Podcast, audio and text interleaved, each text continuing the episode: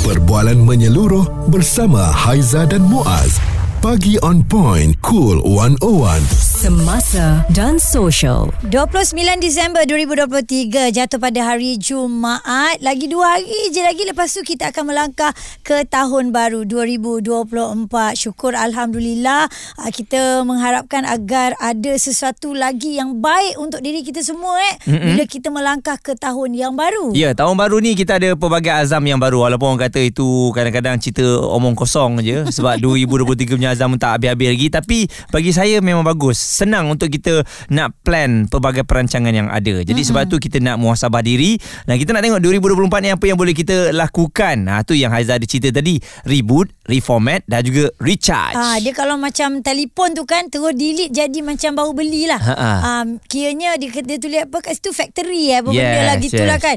Jadi macam kalau kita dapat dapat tu uh, kawan-kawan sekeliling semua yang fresh. Oh maksudnya nak kawan baru. Ha tak itu pun kalau ada kawan nak kawan dengan kita lah.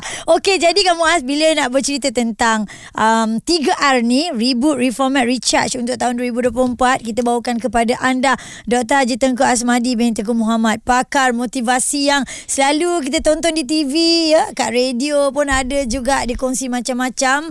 Jadi doktor hari ni hari Jumaat uh, tinggal beberapa hari saja lagi kita nak masuk 2024. 3R ni kita kena buat doktor. betul betul betul insya-Allah. Ha, kan diam tak diam eh laju betul ya setiap tahun berjalan ya. Betul. Ha, saya pun kadang-kadang eh Sekejap aja meningkat umur makin tua. Tapi nampak muda. Tapi tiap-tiap tahun kita cakap macam tu doktor. Eh, eh tahun ni cepat eh. Tahun lepas cepat eh. Ha, ha. ha, kan? Sebab maknanya kenapa kita rasa masa cepat tau. Sebab kita ada banyak perkara yang nak buat mm-hmm. kan dan ada juga yang tak terbuat. Mm-hmm. Ha, jadi oleh sebab itu kita terkejar-kejar masa, maka kita rasa masa tu pendek. Hmm. Kalau kita duduk rumah santai-santai, tak ada apa nak buat, termenung, ha, yang itu kita rasa panjang. Itu yang rasa bosan tu asyik nak keluar je kan. Betul betul. Ha. betul. Dan doktor bila sebut mengenai reformat uh, reboot dan juga recharge ni, jom kita mulakan dengan reformat ni. Hmm. Dalam kehidupan kita setiap tahun memang kena reformat ke doktor? Kalau komputer tu reformat bila dah slow. Sebab okey, dia Maknanya, sebenarnya kalau komputer kan, kenapa ha. kita reformat dalam ha. komputer? Bila ha. sebab kebetulan kita cakap tentang komputer. Ha. Kita reformat sebab ada virus. Okey. Uh, kan ada uh, uh, perkara yang merosakkan dia. Hmm. Jadi begitu juga bila kita dalam tahun uh, 2023 nak masuk 2024 orang selalu uh, letakkan azam baru. Tetapi kita kena tengok dulu apa yang berlaku sepanjang tahun 2023 ni. Hmm. Kalau ada perkara-perkara yang uh, tak elok, yang virus yang kita patut uh, buang dan sebagainya, itu kita kena reform format dulu hmm. sebelum kita masukkan azam baru kita. Hmm. Ha, kalau tidak kita duduk berterabur tak tersusun ya hmm. banyak perkara yang tak selesai. Jadi oleh sebab itu sepanjang eh, setiap tahun kita tanam azam baru tak pernah capai. Ha, sebab apa? Sebab kita tak bersihkan betul-betul apa yang patut dibersihkan. Ha, itu sebabnya reformat ni untuk bersihkan betul-betul uh, make a new start lah. Maknanya kita mulakan satu permulaan yang baru dalam hmm. bukannya keseluruhan hidup okay. reformat satu-satu aspek ataupun uh, uh, sudut hidup kita ni uh, yang kita nak capai sepanjang 2024. Faham. Contoh reformat dari segi pekerjaan kita hmm. ataupun bisnes kita ataupun hubungan sosial kita. Uh, itu kita reformat bukan reformat the whole system tu tadi. Hmm. Responsif menyeluruh tentang isu semasa dan sosial. Pagi on point bersama Haiza dan Muaz di Cool 101 mengenai uh, kita nak reboot, reformat, recharge untuk tahun yang baru ini. Ya, okey dan uh, saya ada nampak satu perkongsian dari Sir Dot Class ya. 2023 mengajarkanku tiga hal teman dekat kita sekarang bisa me, bisa merubah menjadi orang asing hanya dalam waktu yang singkat. Hmm. Januari kita punya cita-cita, Disember kita menghadapi reality. Hmm. Seberat apa pun kita punya um, uh, masalah, hanya Tuhan yang punya uh, boleh uh, menyelesaikan segala masalah. Mm-hmm. Okey, jadi Dr. Teguh Asmadi, uh, kita nak share lagi reboot, reformat, recharge menjelang tahun 2024 dalam kita nak buat 3R ini, uh, perlu tak kita muhasabah diri dulu, cari segala kesalahan yang pernah kita lakukan sebelum ini? Sangat perlu, sangat perlu. Sebab apa sepanjang setahun 2023 banyak perkara yang berubah tau. Hmm. Contoh misalnya dari segi skill kita mungkin kita ada uh, mendapat ataupun acquire ataupun mempelajari skill-skill yang baru. Hmm. Uh, kan yang tak ada pada tahun-tahun sebelumnya. Ya. Ataupun kita mula ada ilmu-ilmu yang baru, hmm. peluang-peluang yang baru uh, dan kita juga mungkin bertambah pengalaman dari segi hidup kita, pekerjaan kita dan sebagainya. Jadi oleh sebab itu kita kena lihat mungkin kita juga ada circle yang baru jadi perkara yang berlaku sepanjang 2023 ini membuatkan kita perlu uh, buat uh, satu pengubahsuaian uh, dari segi sasaran matlamat hidup kita hala hmm. tuju hidup kita untuk tahun 2024 dengan mengambil kira apa yang berlaku sepanjang 2023. Mm-hmm. Ha, jadi tu perlu sangat-sangat. Ha, sebab kalau kalau kita uh, hanya letakkan satu uh, azam matlamat pada tahun baru tapi kita tak ambil kira apa resource ataupun sumber-sumber kekuatan baru yang kita ada maka kita mungkin tidak ada banyak kemajuan atau dalam uh, dalam aspek kehidupan tu tadi. Mm-hmm. Uh, jadi kita perlu tengoklah tengok uh, siapa seka baru kita yang boleh kita libatkan dalam tahun 2024. Apa uh, ilmu-ilmu skill-skill baru yang kita dapat, pengalaman baru yang kita ada mm-hmm. yang boleh kita tingkatkan lagi pencapaian kita untuk tahun 2024. Mm-hmm. Ha, jadi sebab itulah perlu kita uh, kata tadi bila kita reformat tu kita buang perkara-perkara yang tak perlu tu dan kita kena letak selepas kosong kita kena letak satu matlamat yang baru mm-hmm. menggunakan sasaran yang jelas ya kita realistik kemudian sesuatu yang ada diletakkan masa untuk pencapaian dan ambil kira kekuatan-kekuatan baru yang kita ada ini tadi dan kita ke, mungkin kenal orang yang tak kita kenal sebelumnya untuk kita ambil kira dalam membantu kita mempercepatkan kita capai matlamat. Hmm. Tapi ada setengah orang betul dia hmm. tak nak berubah. Maksudnya dia dah um, selesa betul dengan uh, sekeliling dia. Hmm. Ada orang dah dah stop untuk mengenali orang baru betul. Hmm. Betul. Itu dalam kehidupan ada. Nak, eh? ha, dia dah tak nak dah ada selesa dah. Ya, ada ada yang berada dalam zon selesa. Zon selesa ni adalah perkara yang kita boleh kata sebagai musuh kepada hmm kita kita untuk pergi lebih jauh. Hmm. Mungkin kita dah selesa dengan pendapatan kita, dengan apa yang kita ada, maka kita setakat itulah. Maknanya kita tidak akan berkembang lebih daripada itu. Tetapi kita faham bahawa kehidupan ini adalah sesuatu yang dinamik dan kita nak sentiasa maju. Kan kalau kita kata kita dah puas, bagaimana dengan orang yang ada di sekeliling kita? Hmm. Bagaimana kaum keluarga kita, adik-beradik kita, orang bawahan kita, pekerja kita? Mereka juga ada cita-cita mereka sendiri ya. yang perlu kita berikan sokongan. Jadi kita kena besarkan cita-cita kita. Bila besar lagi cita-cita matlamat kita, maka ia akan membantu mereka yang ada di sekeliling kita untuk bersama kita mencapai apa yang mereka mahukan dalam hidup hmm, mereka. Sebab itulah Aizah dan Muaz bawakan kepada anda Dr. Tengku Asmadi ni untuk kita lakukan pembaruan hmm. masuk tahun baru nanti sedikit sebanyak dapat bagi uh, semangat kepada anda semua ya suara serta informasi semasa dan sosial bersama Haiza dan Muaz. Bagi on point cool 101 Reboot, reformat, recharge menjelang tahun 2024. Uh, kegagalan demi kegagalan yang anda lalui tahun-tahun sebelumnya ya, mungkin 2024 ni adalah uh, satu jalan penyelesaian. Mm-hmm. Akan jumpa juga nanti uh, perkara yang boleh membuatkan anda berjaya. Ini doa kita untuk semua lah insya-Allah eh. Betul. Selalu mm-hmm. kita akan nampak um, sinar yang baru ya mm-hmm. untuk tahun yang akan datang ini. Dr Haji Tengku Asmadi masih lagi bersama dengan kita, seorang pakar motivasi. Banyak dia berkongsikan mengenai bagaimana nak menjalani kehidupan kehidupan kita ni untuk jadi uh, lebih baik. Reformat reboot dan juga recharge. Doktor tadi hmm. doktor dah cerita mengenai reformat. Bagaimana pula dengan reboot dan juga recharge ni? Okey, bila kita bercakap untuk reboot ni, antara perkara kita perlu lihat, saya perhatikan masa tahun 2023 ni, hmm banyak sangat aspek uh, perbincangan buku-buku artikel-artikel uh, berkaitan dengan apa? Healing. Hmm. uh, mana-mana pergi healing. Kursi pun tu. kursi healing. Ha kan? Perkataan tu popular. Uh, popular. Uh-huh. kan? Sebab apa? Sebab kita baru lepas pandemik. Ha, jadi healing sebab orang stres apa semua kan healing. Dan tahun 2024 ni saya uh, nampak bukan healing lagi dah. Happy happy. Ya kan? Kita kita gembira. Kita tahun gembira. Tahun yang mana kita patut capai apa yang kita dah rancang dan sebagainya uh, pada tahun 2024 ni menjadi satu reality dan bila kita bercakap tentang reboot perkara yang paling penting bila kita dah reformat dah letak matlamat baru apa semua kita nak start. Maka kita perlu start dengan positive mindset Ha, maknanya kita kena nampak betul-betul uh, apa kebaikan-kebaikan yang kita boleh dapat dan apa manfaat yang kita boleh berikan kepada mereka yang ada di sekeliling kita.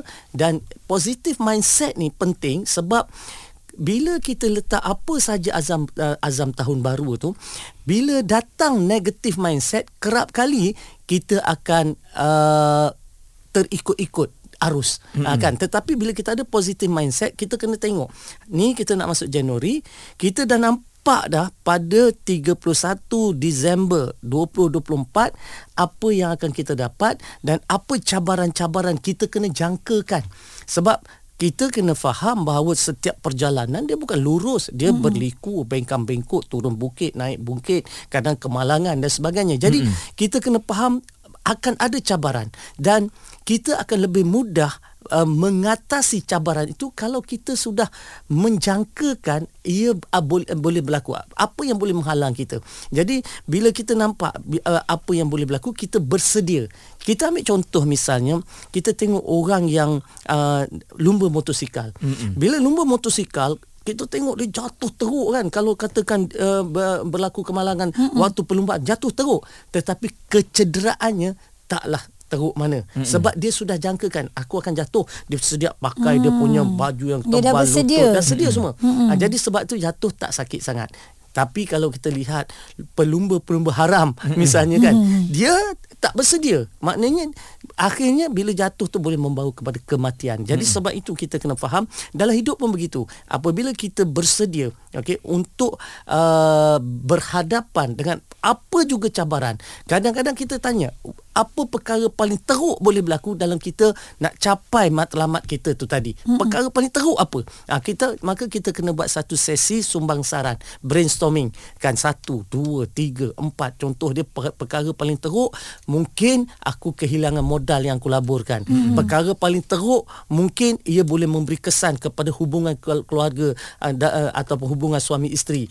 Perkara paling teruk mungkin aku mungkin hilang jawatan hilang pekerjaan jadi kita dah dah ready okey kalau itu berlaku apa plan B kita mm-hmm. ha, yeah. jadi sebab itu bila kita reboot ni kita reboot mindset kita maknanya cara kita berfikir cara kita melihat cara kita menjangkakan dan akhirnya kita senaraikan perancangan-perancangan yang ada sekiranya apa yang kita jangkakan itu memang berlaku. Hmm. Ha, jadi selamatlah kita. Selamatlah Betul. kita. Ha, jadi penting sangat-sangat bila kita dah reformat, kita letak matlamat baru, kemudian kita mulakan dengan positive mindset dan kita mula reboot balik. Kan, restart balik hmm. ha, life kita kan dengan lebih bergaya. Ya, ha. maknanya kita bateri kita dah penuh ni yeah. untuk melangkah ke tahun yang baru dan Betul. kita dapat kiriman WhatsApp ni namanya Sul dia cakap apa tahu uh, untuk tahun 2023 terima kasih kerana menunjukkan saya true colours yang ada di sekeliling saya. Hmm. Ha, jadi bila kita dah nampak semua ni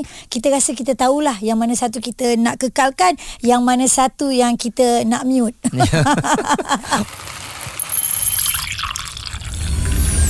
Perbualan menyeluruh bersama Haiza dan Muaz. Pagi on point, cool 101 semasa dan social. Tahun baru 2024 memang benar uh, lagi dua hari je kita akan jumpa insya-Allah dan pastinya uh, benda-benda yang tak baik kita dengar muas contoh macam peperangan konflik mm-hmm. Israel bersama Palestin. Ini pun kalau boleh kita nak cepat sang habis sebab itu pun mengganggu pemikiran kita tau bila kita buka media sosial. Dah semua benda kita buat kita jadi macam stres. Setuju ha. ya. Ini antara saya rasa elemen-elemen yang uh, mengganggu juga ya dalam uh, kehidupan kita hmm. seharian ya hmm. apa yang berlaku di luar. Uh, Dr Haji Tengku Asbani masih lagi bersama dengan kita. Doktor recharge ni saya faham. Kalau recharge yang mudah untuk saya faham adalah kalau kita baru kahwin recharge. Ha, ha. kita dapat tempat kerja baru kita ha. recharge. Maksudnya energi energi baru. Betul. Benda-benda baru yang kita betul. dapat. Hmm. Baik bila kita bercakap tentang recharge ini sebab apa? Sebab bila kita nak menggerakkan perancangan kita, kita dah ada positive mindset tapi kita kena take action. Ha, sebab kalau kita tak ambil tindakan, maka no action no result. Betul. Jadi yang menghasilkan sesuatu keputusan ataupun uh, pencapaian adalah tindakan-tindakan kita. Mm-mm. Tindakan-tindakan kita ini kita perlu ada energi. Ha, kan kita perlu ada tenaga, kita perlu boleh konsisten sebab dalam kita mengejar sesuatu matlamat hidup ni dia bukannya lumba lari jarak 100 meter. Mm-hmm. Dia maraton kan. Dia perlukan tenaga yang banyak, dia perlukan uh, kita istiqomah dalam menjalankan sesuatu pekerjaan. Jadi oleh sebab itu uh, untuk kita berjaya kita kena recharge antaranya pertamanya sekali kita kena jaga kesihatan kita hmm. sebab percayalah kalau orang sakit kan semua benda buat tak tak menjadi. Ha, kalau dia tak sihat kan banyak perkara-perkara yang terganggu. Jadi sebab itu kita perlu sihat. Jadi uh, tahun baru ni kita recharge dengan uh, mula uh, cukup tidur, kemudian jaga uh, exercise senaman, uh, ambil nutrisi-nutrisi, jaga diet ataupun makanan yang baik, uh, kan. Dan yang paling penting kita recharge ni kita letakkan diri kita pilih circle-circle kan 2023 kita dah kenal hmm. mana circle-circle toksik kita hmm. jadi oleh sebab itu 2024 ini kena pilih circle supaya circle toksik tu dibuang kita mula masuk ke dalam circle-circle yang positif yang ini akan bagi kita aura-aura yang positif ha, jadi bila kita ada energi yang tinggi energi level yang tinggi maka kita lebih mudah capai matlamat kita tu tadi hmm. kita bangun pagi-pagi yang kita bangun pagi-pagi apa kita kata contoh hari Isnin nak pergi kerja. Sabtu rehat. Uh, Jumaat uh, uh, Ahad rehat. Ataupun ni cuti hujung tahun ni rehat. Tahun baru nak masuk kerja.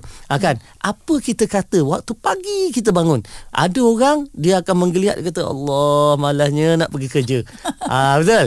Jadi itu apa dia berikan signal yang negatif kepada otak dia hmm. maka dia akan mempengaruhi keseluruhan satu dia hari punya mood. itu teruk satu dah. hari teruk hmm. ha, kan kalau dia kata uh, bila dia bangun je yes Alhamdulillah syukur aku masih bernafas new life new beginning hmm. ha, misalnya kan hmm. macam mana dia punya rasa. Hmm. ha, kan? So dia akan rasa positif dia akan rasa bertenaga energy level dia tinggi. Maka hmm. ini yang kita nak. Kita nak recharge diri kita recharge dengan uh, selain daripada jaga kesihatan apa semua tu juga banyakkan baca bahan-bahan motivasi. Ha, siapa yang tengah dengar pagi ni hmm. kalau dengar duduk hayati insyaallah dapat sesuatu. Ha, kan? Daripada uh, kata-kata motivasi hmm. perkongsian motivasi. Kalau tak sempat ambil buku-buku baca hmm. kan kita tadi uh, uh, Haiza ada sebut pasal macam mana dengan media sosial apa semua hmm. tu kan hmm. boleh media sosial tak ada masalah tapi pilih bahan-bahan yang bermaklumat hmm. yang memberi kita energi bukan yang sedut energi kita sebab hmm. kat luar sana ramai vampire vampire bukan hisap darah hmm. tapi hisap energi hmm. ini yang netizen-netizen negatif ni lah ha, ha. dan paling teruk lagi kalau kita join sekali perbualan yang tak best tu ha, itu yang terus menghantui hantui kita sampai bila-bila. Okey, thank you uh, doktor bersama dengan kami dan uh, ada lagi sedikit kita nak kongsi kiriman daripada Fina sebelum 2023 berakhir. Saya nak ucapkan terima kasih kepada semua kawan-kawan saya yang ada sekeliling saya. Terima kasih memahami saya dan memahami uh, buruk baik saya kata dia. Terima kasih terus support saya dan terima kasih dari lubuk hati saya kerana menyayangi saya. Baguslah Ha, eh. Dan memang uh, semakin meningkat usia ramai yang mengatakan kawan-kawan tu dah semakin berkurangan sebab kawan-kawan yang berkualiti saja Mm-mm, yang yang akan tinggal. ada bersama dengan kita kan. Betul. Insya-Allah. Alright, jadi 2024 kita mengalu-alukan kedatangan anda insya-Allah yang terbaik untuk semua Cool 101 semasa dan sosial. Responsif menyeluruh tentang isu semasa dan sosial. Pagi on point bersama Haiza dan Muaz. di Cool 101.